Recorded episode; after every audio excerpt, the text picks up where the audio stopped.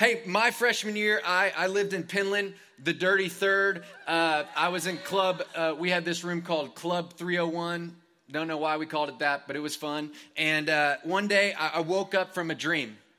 And this is just about the only significant dream I've ever had. I'm not like super spiritual in the way of dreams. I've never been one of those guys, but I woke up from this dream as as anxious as can be. I don't know if you've ever woken up from one of these dreams before. I was sweating, and, and in this dream, it wasn't just a dream; it was really a nightmare. And, and, and in this nightmare, what had happened was I had slept through a final. And freshman year, I wasn't like the greatest student. In fact, no years was I very amazing, but but freshman year specifically, like it was challenging. I was still trying to figure life out, and so uh, I woke up and I'm like sweating, and and finally I just called my friend. I'm like, dude, you'll never guess this dream I just had. I had a dream that I slept through a final. Isn't that crazy? And I was like, when are we going to go study? Because this was actually finals time, and it was about 11 a.m. You know, classic freshman year, and so uh, he's like, dude that's weird that you say that. Like, I was wondering where you were today during the final. And I hung up on him, and, and a few things happened. I was like, one, what a terrible friend, right? Like, he didn't call me, right? A phone call could have woke me up, honestly. But so, one, terrible friend, never talking to him again. And then two, I go from zero to 100 real quick. I'm like, what do I do? What do I do? What do I do? Automatic failure if you sleep through a final. Like you can't recover from something like that. So I did what all of you would have done. Has anyone ever slept through a final before? Okay, one person. what did you do? You missed it. No, I know that. Anyways, never mind. We're done. We're done with him. I'm a, what he did and what I did and what you would have done in, in, in my shoes is I went and I begged and I begged and I begged and I begged. And my teacher said, mm-mm, mm-mm, mm-mm. And finally I convinced her. I was like, she was like, okay, I'll let you take the final and I'll give you a D. And I was like, that sounds great. But at that time, uh, what was required of the class in order for me to not have to retake it again was I needed a C. So I told her, hey, if you give me a D, you're going to have to see me again and you don't want to see me again. I don't know if you know this. And she was like, you know what, you're right. So magically, I got a C in that class. And, and, and it's funny now to look back, and, and it, honestly, it, it kind of helps with vertical to look back on some of my failures um, a, as a student. And that was a funny one. But what we're going to talk about tonight as we continue this series called Everyday Leadership, which Bailey started so well for us last week during student night, as we continue everyday leadership, what we're going to talk about tonight is responding to failure. Responding to failure because the, the reality is all of us are going to fail. And it's kind of a sad reality, it, it, this, this inevitable thing that we're all going to fail at some point in life. And so, what we're going to look at tonight is three ways, three steps, I believe, that we should respond to failure with. So, we're going to see that confess, purify, and restore are the three steps to responding to failure that we're going to look at tonight. And so, again, you, you may laugh at me sleeping through a final. That's a funny thing that we can laugh about now, that failure. But let's think about some, some failures that could happen in college. Like for you sitting in your shoes, what are the failures we have to deal with? Here's a few of them that I thought of. We fail when we whiff on caring for our friends in hard times. We fail when we don't get the internship our parents wanted us to get. We fail when we are in relationships and we cross boundaries over and over and over again. We fail when we use someone else's prescription so that we can just keep up in school. We fail when we talk bad about our friends and then they find out about it. We fail when we can't go more than a week without looking at pornography. We fail when we're lazy and our grades show it. We fail when we spend entire days and weeks trying to just get people to like us. We fail when we look at others and just wish we had somebody else's life. We fail when we steal signs and property from all over campus just to decorate our house. Those are failures. Those are just a few of the failures that I had from my freshman year. That's just my freshman year. And so we have all the grades here, all the failures here. it's wise for us to seek what the Bible has to say about responding to failure. Because it's inevitable, we need to know how to respond. If you'll turn in your Bibles to Psalm 51. I want to let you in on a little bit of uh, uh, something that I've realized as I've read the Bible, especially the Psalms. There's something about Psalms that can be really hit or miss. And what I mean by that is, I'm not dissing the Bible. I think it's um, inerrant. I think it's uh, authoritative. I think it's everything that's it's supposed to be. I think it's everything that it says it is. But I want you to know sometimes the Psalms can be hit or miss. Here's what I mean. Have you ever read the Psalm, There may be tears in the night, but joy comes in the morning? And you read that like the morning after you had tears in the night, and you're like, oh my gosh, God loves me. And He's giving you a hug, and you're like, God is real because of this. This is exactly what I needed. It feels great. It's, it's just so sweet. You're like in the crosshairs of God, and it's amazing. That's what it means when a psalm is a hit. It hits home. And then sometimes I read the Psalms and it's like, my enemies trample me all the day long. And I'm like, trample enemies?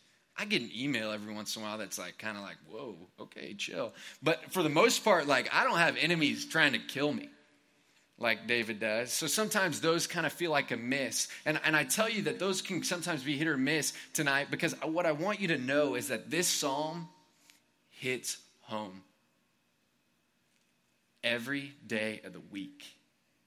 And it may be, I'll just give it to you, maybe it won't hit home right now, but you will be able to use this within the next week. As we respond to failure, whether that failure is big or small, we need to know how to respond to it. What's going on in this in this psalm is David, who's a hero in the Bible, he defeated a person called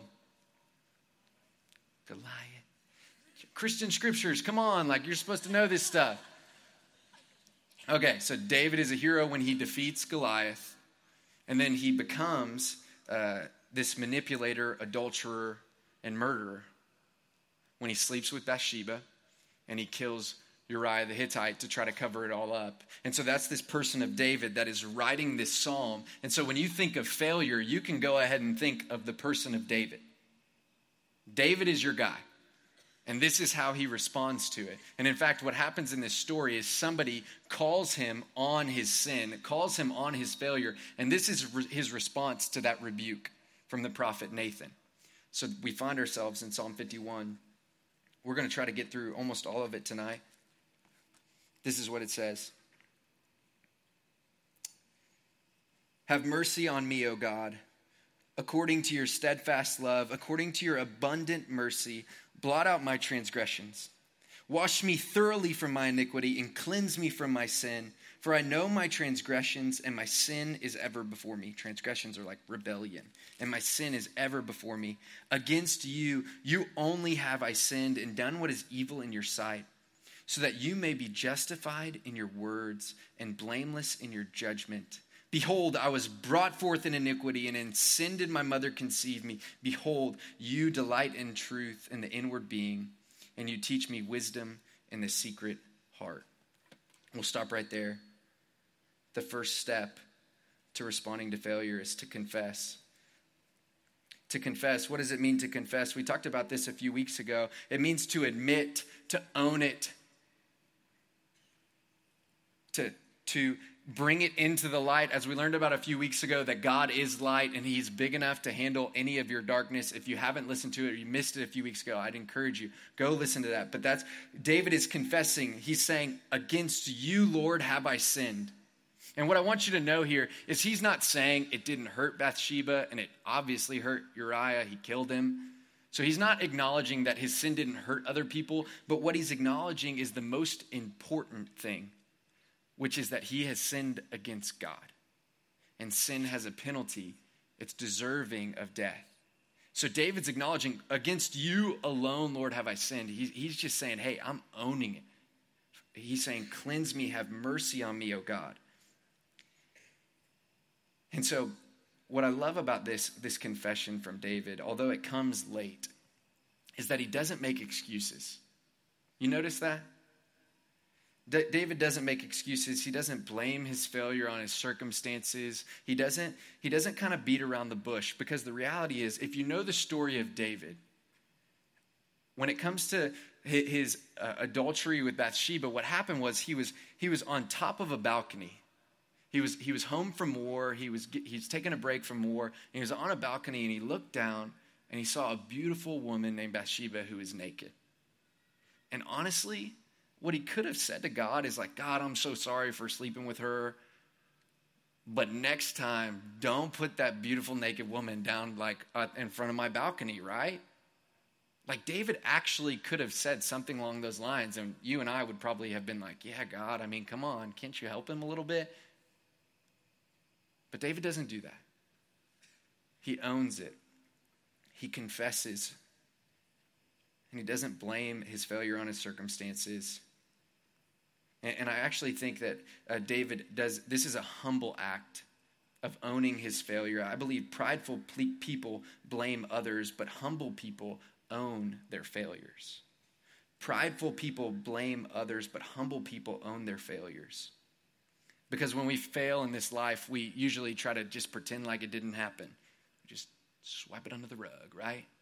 We just keep moving on. We just try to pretend like it never happened, but David is showing us to acknowledge that it happened. Confess. The first step is to confess. It reminds me, uh, this idea of confession honestly makes me think of a, a doctor's office. And this is what I mean by that. Does anyone know who Seth Russell is? Woo! Okay, few Baylor fans. The rest of you, Need to look back on some Baylor football history. Seth was uh, the quarterback at Baylor a couple of years ago, and what happened when he was playing OU is he got hit in this way that his ankle gets broken like clean in half. Has anyone seen that video? Go watch it later. Don't watch it now. You distract you the rest of this time. I'll lose you. But anyways, he in the video lifts up his leg. He's sitting on the ground and his ankle is limp. It's one of those videos that you're like, "Oh no." They shouldn't even show that on TV. That should be illegal, right? That's what's going on. So Seth, this happens in the middle of the game, and Seth breaks his ankle, and he has to get taken off on a cart. And, and obviously, he, he can't walk, and he has crutches and all these different things. And it, it would be uh, this idea of confession reminds me of this because it would be like Seth going into the doctor, and the doctor's like, Hey, what happened? And he's like, I fell, I stumbled. What? Your ankle is like clearly dangling around. Like, what is going on here? That'd be like, that's kind of what we do as Christians. When it comes to confession, we're like, yeah, I just, I stumbled and fell over here. like, what does that even mean? We don't own it, acknowledge it. We're broad and vague. But what Seth needed to do, and probably like very clearly did. He was like, This is where I got hit. This is where it hurts. This is where it's been swollen. Here's what I've been doing. Here's everything that's involved in it. Here, doctor, what, what's the response? What's the help? That's what Seth would have done. And that, I, I, believe, is actually what we're called to as Christians to do. When it comes to failure, we're, we're meant to confess all the appropriate circumstances and all the appropriate things that we've, we've done. We're, we do not blame it on the circumstances, but we include the things that are important and we own it, we confess, and we acknowledge it. That's what it looks like. And I actually believe full confession leads to full healing, just like fully going to the doctor and saying, This is all that's going on in my body. This is how I'm sick. And the doctor can give you an idea of, of a way to heal. I believe the same principle is true for us as Christians when it comes to confession. Full confession leads to full healing. The first step to responding to failure is to confess. Let's keep reading in verse 7. David goes on to say, Purge me with hyssop, and I shall be clean. Wash me, and I shall be whiter than snow. Let me hear joy and gladness. Let the bones that you have broken rejoice. Hide your face from my sins and blot out all my iniquities. Let's stop right there. The second step in responding to failure is to purify. Purify means to remove contaminants, anything that's that's that's impure within a, a, liquid. We know if we purify water, we're getting rid of, of, the muck, of the dirt, of the, the things that are unhealthy within it. It's this, this idea of purification. David is saying, Wash me, I shall be whiter than snow. Cleanse or purge me, and I will be clean. Uh, hide your face from my sins. It's like the original T Swift. Just shake it off. Like, get this stuff off of me. You know what I mean? That's what David's saying. Like, purge me with hyssop. Y'all know that this is a hyssop tree right here. I'm kidding, it's not. But you need to know that a hyssop actually looks like that, but like a big blue bonnet. But like that tree right there, I'm not even kidding. Something like that is actually something that you could consider. So he's saying, Purge me with hyssop. What does that mean to you and me? Nothing, right? Like, what? Purge me? First of all, purge, a little dramatic, right? But this hyssop, this branch, it, it comes from a tree and it, it, it is tall and skinny and it kind of has, just pretend like it has blue bonnets on the end. And, and so this hyssop is this thing in the Old Testament that was used in religious ceremonies. Hang with me. This is, this is so important. This hyssop is used in religious ceremonies to sprinkle the sacrificial blood on the altar for somebody that was unclean. And once this was done, it was a ceremonial cleansing that was done for somebody that, that was unclean so that they could return to the camp. It was, it was this branch that was used uh, to, to remove sin through the shedding of blood. It, it was used in this altar to cleanse people that had been unclean. In Hebrews 9:22, it, it goes on to say, in Scripture that without the shedding of blood, there is no forgiveness. And so, this hyssop, that was a ceremonial cleansing from a formerly diseased or unclean person, would again allow them to enter the camp. And the next time that hyssop is used in Scripture, Psalm 51, the next time you can get to it, Jesus is on a cross. And he says, I thirst. And what they do is in John 19, 29 through 30, it says this They took a jar full of sour wine, and they put a sponge full of the sour wine on a hyssop branch, and they held it to his mouth. And when Jesus had received the sour wine, he said, It is finished. And he bowed his head and he gave up his spirit. Just as Jesus bought our forgiveness with his sacrifice. And just as the Old Testament blood and hyssop purified a defiled person, so Jesus' shed blood purifies us from the defilement of our sins. Purge me with hyssop. Amen. Second step in responding to failure is to purify. But I want you to see something here. David is saying, Purge me, wash me, Lord. God, do these things to me. David can't clean himself. You and I can't purify and cleanse ourselves. It requires the sacrificial blood of another. That's what's so sweet about this washing, this cleansing, this hyssop and that's why in Scripture it goes on to say, for those that are in Christ Jesus, there is no condemnation. So no matter our failure, Christ's blood can make us white as snow. But when we fail these days, you know, the world says, what doesn't kill you makes you stronger. I don't know the rest of the words, but you know what I mean. That's actually what the world is saying is like, if you fail, just get back up and do better, right? Work harder, fix it. And I just want you to know, like, that's not very hopeful. I failed a group of people this week. I let them down.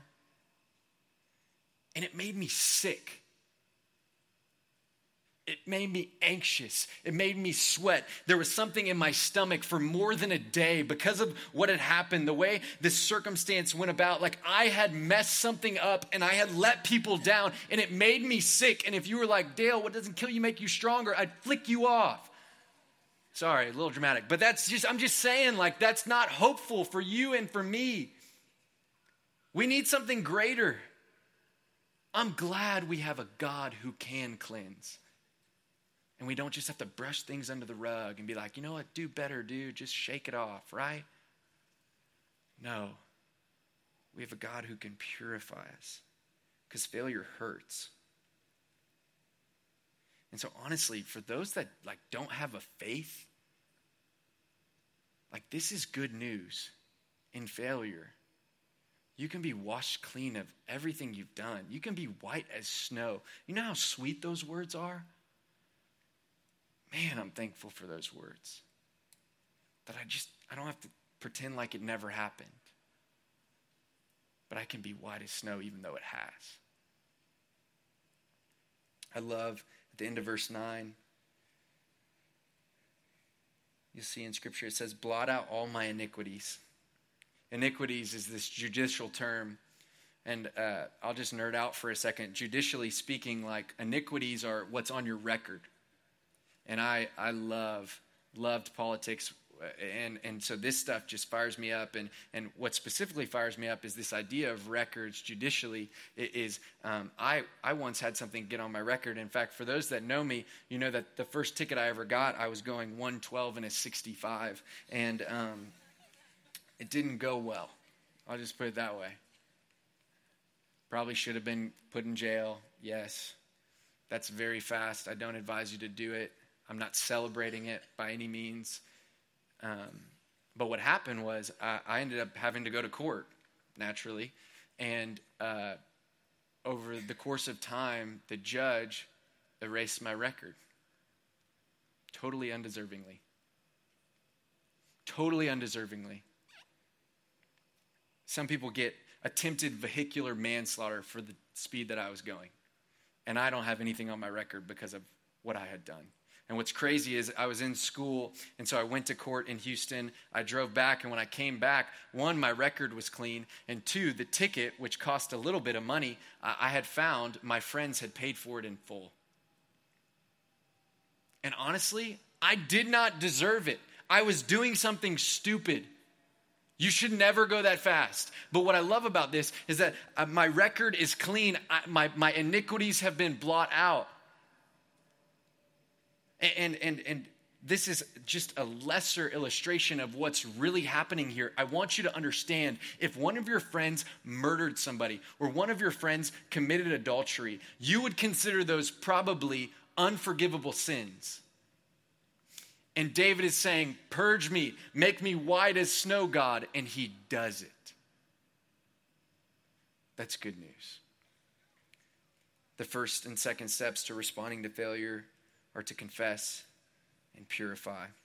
Let's keep reading in verse 10. It says this Create in me a clean heart, O God, and renew a right spirit within me. Cast me not away from your presence, and take not your Holy Spirit from me. Restore to me the joy of your salvation, and uphold me with a willing spirit. Step three in responding to failure is restore. I love this language here. Recreate, create a clean heart, renew a right spirit, restore joy, uphold a willing spirit. Those who fail that are in Christ, they can't lose their salvation or the Holy Spirit. And this is saying, this idea of restoring is that you are free again. You're back. And, and David, Remember the guy who committed the unforgivable sins? He's restored. He has a new heart, a clean heart, a right spirit. And what that restoration looks like, it actually ends up looking like action. In verse 13, it goes on to say, David says, Then I will teach transgressors your ways, and sinners will return to you. This is crazy the unforgivable sins that have been committed. David is restored, and then he starts teaching people. And then people, transgressors, return to God because of what David has done, because of the way David has been restored. God is using David in his story. which is crazy because in, in our world, if people fail, they're disqualified.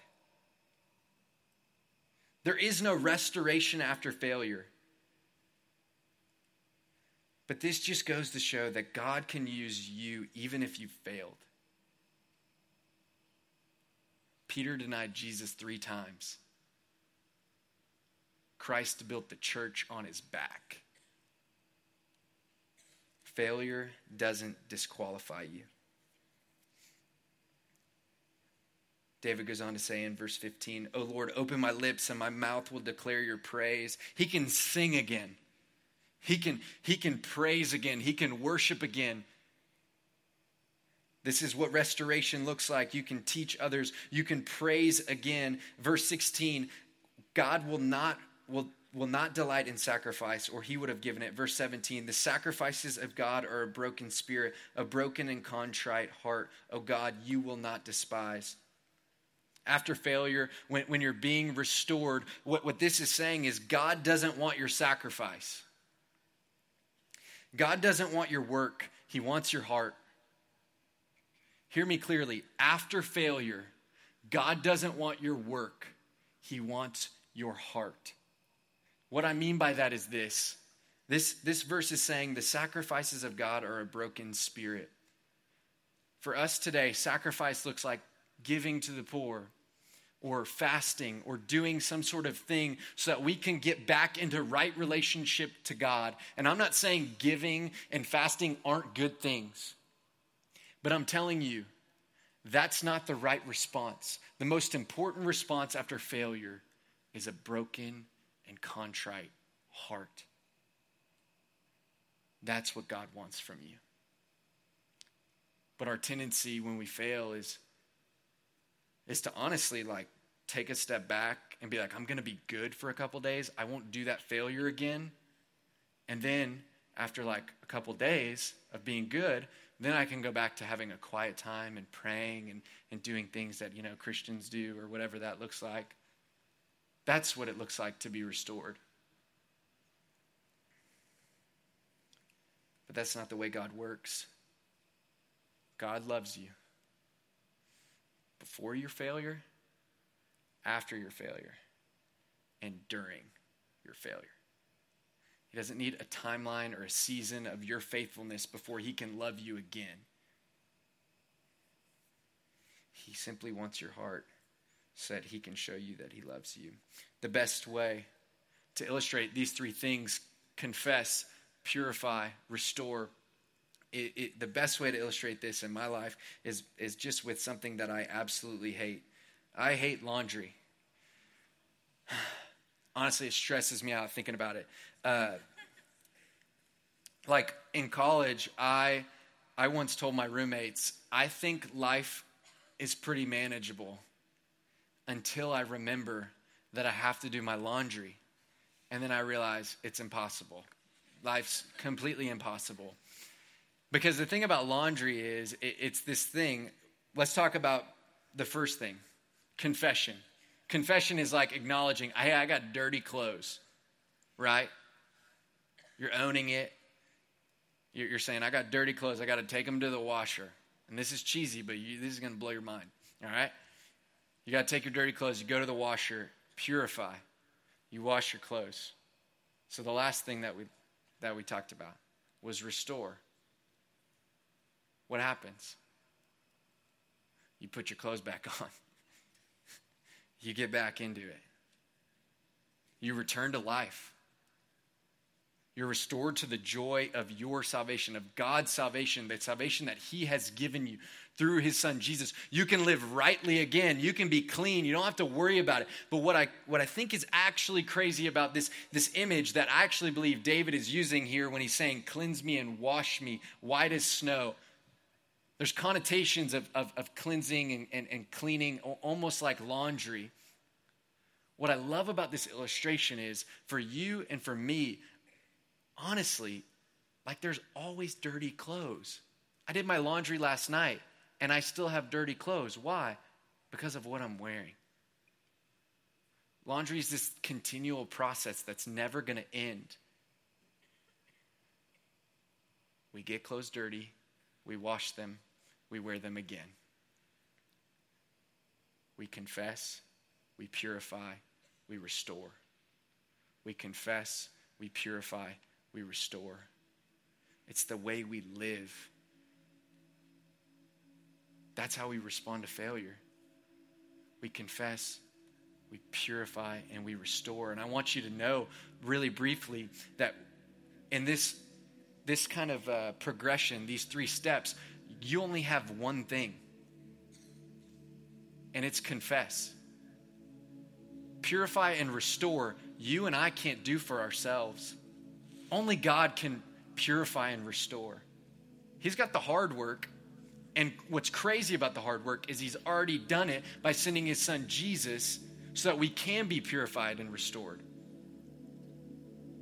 And you go, yeah, yeah, but like, I, I've done, you don't even know what I've done. Remember when I said David did all the unforgivable sins?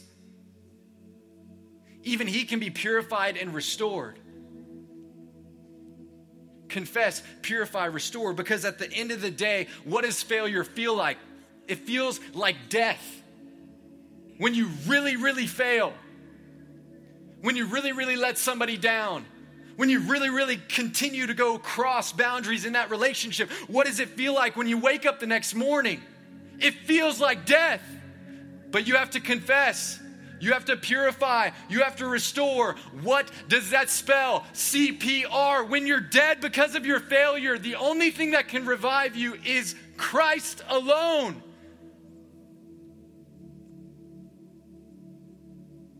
And I mean it. This is the most important passage of my life. And I don't just say that flippantly. I sincerely believe there is no Bible passage that I have read as much as this one. And so I'm begging you to bookmark it, to write in it, confess, purify, and restore. Because this week, this month, this semester, this year, you are going to fail. And I'm not saying that that means you should go out and fail because there's just this steps that you can go through. No, no, no. I'm saying when it happens and you least expect it and you want to know where to turn the next morning, maybe not even the next morning, the night of, turn here. It will give you life. You can be white as snow.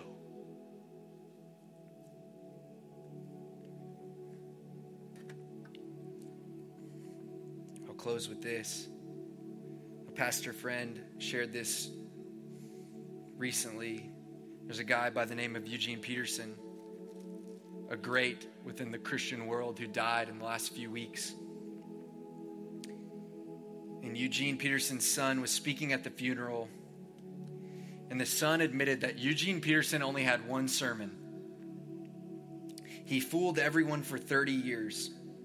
It was a secret that Eugene had left with his son, Leif. What a cool name, Leif. He said his dad had let him in on the secret very early in life, and for 50 years, he would remind his son of this secret. He would sneak into his room late at night and say over his shoulder as he went to sleep, Eugene would say this God loves you, God is on your side. He is coming after you, He is relentless. You're like, what does that have to do with responding to failure?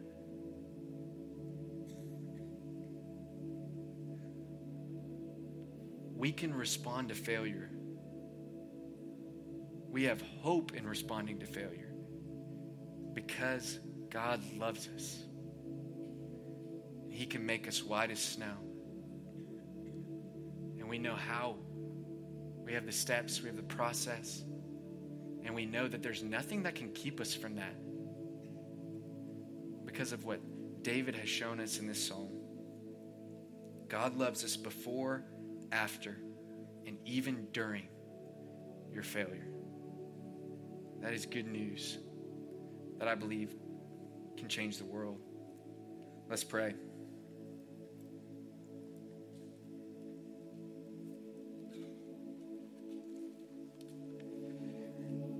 Father, we just ask that you would work in this time of response. Lord, we, we confess that we have failed. We have fallen short of the glory that you have that you are and that you, of who you are. We, we don't we don't measure in comparison to who you are. We have missed the mark in so many ways in this thing called sin and in failure. We we we just admit, Lord, we have sinned against you. Lord, we ask that you would purify us. You would do the work that only you can do, that you would make us white as snow. Lord, then would you restore us to the joy of your salvation?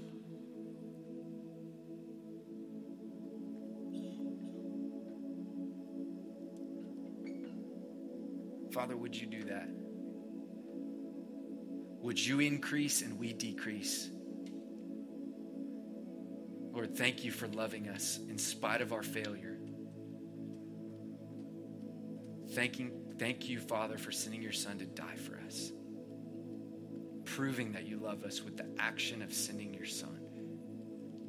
We thank you. And we pray this all in His name. Amen.